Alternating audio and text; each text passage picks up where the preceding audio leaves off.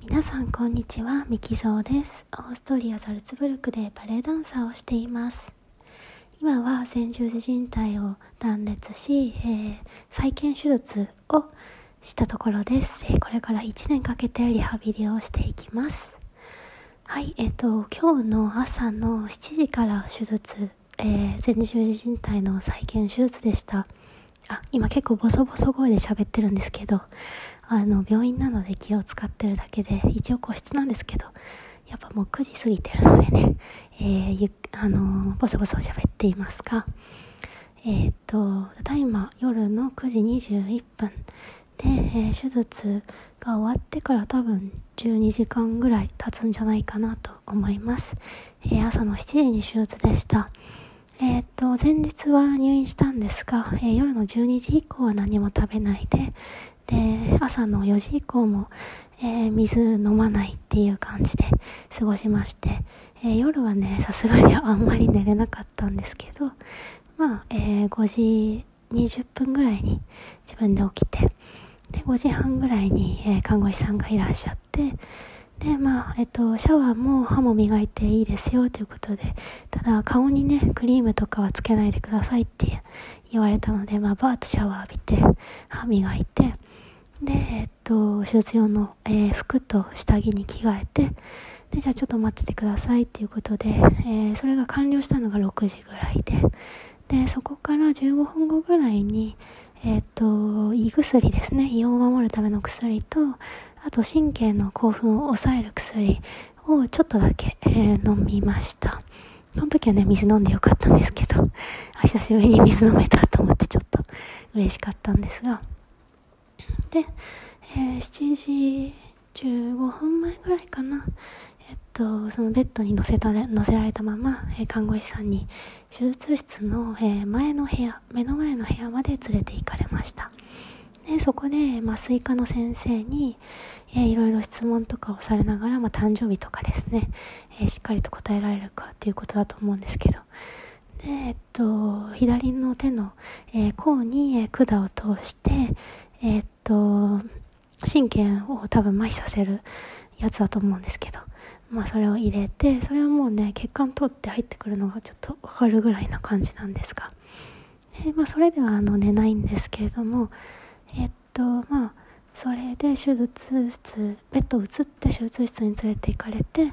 で、両腕を、えっと、拘束してもらって、えこれでいいですか？っていう感じで拘束してもらって、で、まあ、じゃあ麻酔いきますねっていうことで、あの、普段だったら、普通だったらね、マスクをこう、ガッと かぶせられちゃうと思うんですけど、かぶせられなくて、あの、ずっとね、顔から5センチぐらい離れたところにマスクを持っててくれて、じゃあそこで息してくださいっていうことで、息を吸ったり吐いたり、あの、20秒ぐらいかけて、ゆっくりと、あの、眠ったなっていう感じでした。で、もう感覚的には本当にそれから、5分とかあのの体感でパッて目が覚めて。であの、斜め前に時計があったので確かそれが9時前とかだったと思うので9時前か10時前かちょっと記憶があやふやなんですけれども。であって思ってでパッて気づいたらもうめちゃめちゃなんかあの顔が涙で濡れててあの多分起きる前に泣いたんだと思うんですけど。で起きてわ泣いてるってまず思ってであ終わったんだと思ってでとりあえず近くにいた看護師さんにちょっと手を振ってで看護師さんも大丈夫って感じで言ったのでこう親指グッて立ててで足痛いって聞かれたんですけどあのその時は足が重いなっていう感覚だけがあったのでいや痛くないけどちょっと重い感じがしますっていう風に答えてで、うん、あのよかったね大丈夫だったねっていう全てうまくいったよみたいな感じであのお医者さんも言ってくれあの先生もねその時に来てくださってですねあの体調を確認してくれてあのでも全然本当痛くなくてそのちょっと重いなっていう感じとまあその後、えっと、皮膚を切った時みたいなあのちょっとなんていうんですか、バーニングって言うんですけど、あの、皮膚をすりむいた時みたいな痛みがちょっとあるぐらいで全然あの痛くないんですね。それはあの12時間経った今もなんですがあんまり痛くなくて。であもうちょっと寝ようと思って あのそこの部屋で、えっと、手術が終わってからなんかその前の部屋に自分の病室じゃなくて、えっとあのまあ、寝か起きるまでいる部屋みたいなところに寝かせられてですね、えー、そこでちょっと寝てましたね。でその後ちょっとあそれでしばらくしてえっと部屋まで連れてきてもらって。でその時のだいぶ意識もはっきりしていたので、えー、ちょっと体を起こそうと思ってあのベッドウィーンってやって体を起こしてたんですけど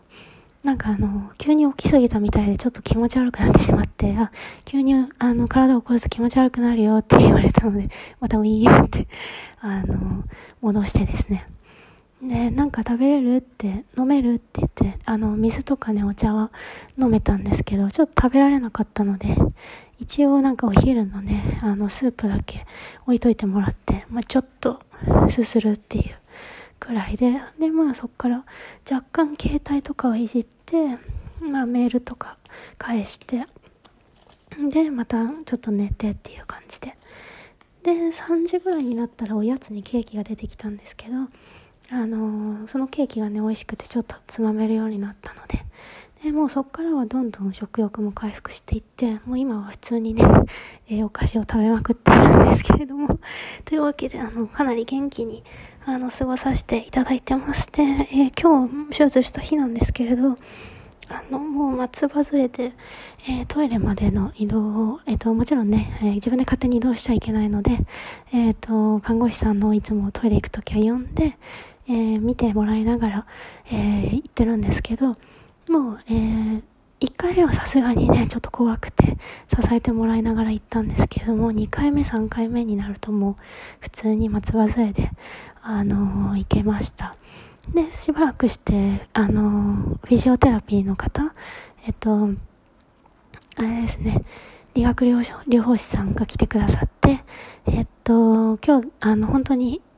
必要なね、え、リハビリだけっていうかね、松葉杖の練習だけしますということで、で、あの、左足の手術だったんですが、左足に40キロまで体重をかけていいっていうことで、えー、っと、その体重計をね、2つ、両足に持ってきて、両足で乗って、片足ずつで乗っけて、これぐらいが40キロですよっていう、これ以上体重かけないでねっていう感じで。でもなんか意外と40キロが多くて、あの、結構体重かけていいんだな、みたいな感じだったんですけど、えー、で、まあ、松葉剤の練習をしっかりして、えー、コツをちゃんと教えてもらって初めてだったので、で、あと、まあ、今日やっていいエクササイズというかね、やった方がいいエクササイズとしては、あのつま先というかね、足首をこう、つま先をこう、伸ばす、フレックス伸ばすっていうのをやって、こう、血の巡りをまあ良くする。んで、とちょっとね今装具はずっとつけっぱなしなんですけど装具の隙間から ちょっとあの足を若干マッサージする。であとはクアドリセプスですね、えー、の、えっ、と膝を曲げ伸ばしないんだけど、えっ、とそこに力を入れて、えっ、と抜くっていうのを繰り返しする運動はしていいよって。あとねその足をこう持ち上げたりその膝を曲げなければ持ち上げたりしてもいいよっていうことだったのであなんかだいぶあのいろんなことができるなっていう感覚です。あと装具もですねえっと足を平らにこう置いてる状態だったら少しベルト緩めてもいいしあの立つ時だけねこうギュッて締めないといけないんですけどまあ今あの膝からはねこう血を抜くっていうんですかねこの管が。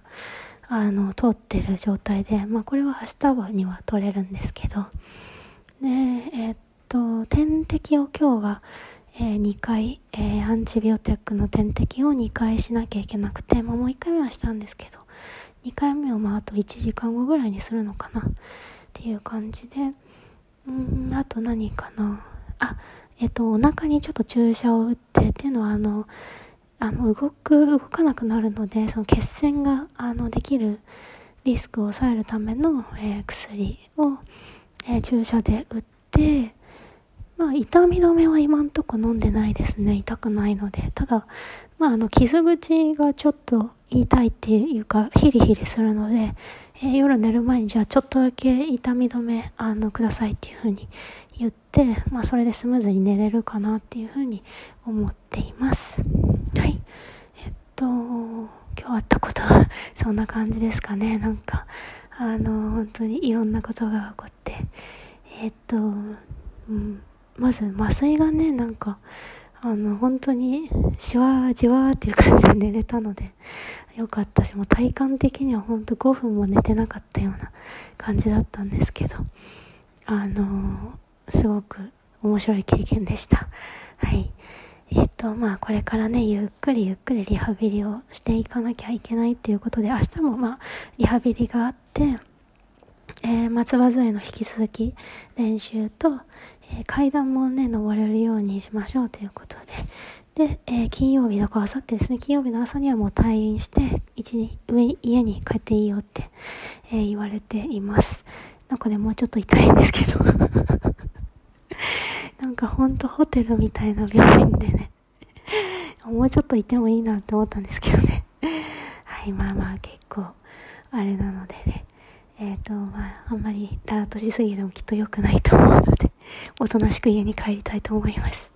えー、それでは最後まで聞いていただきありがとうございました。えー、皆さんメッセージと、え応援していただき本当にありがとうございます。えこれからね、ゆっくりお返事とか、えっ、と、ここでまた経過を報告していきたいと思います。それでは最後まで聞いていただきありがとうございました。またお会いしましょう。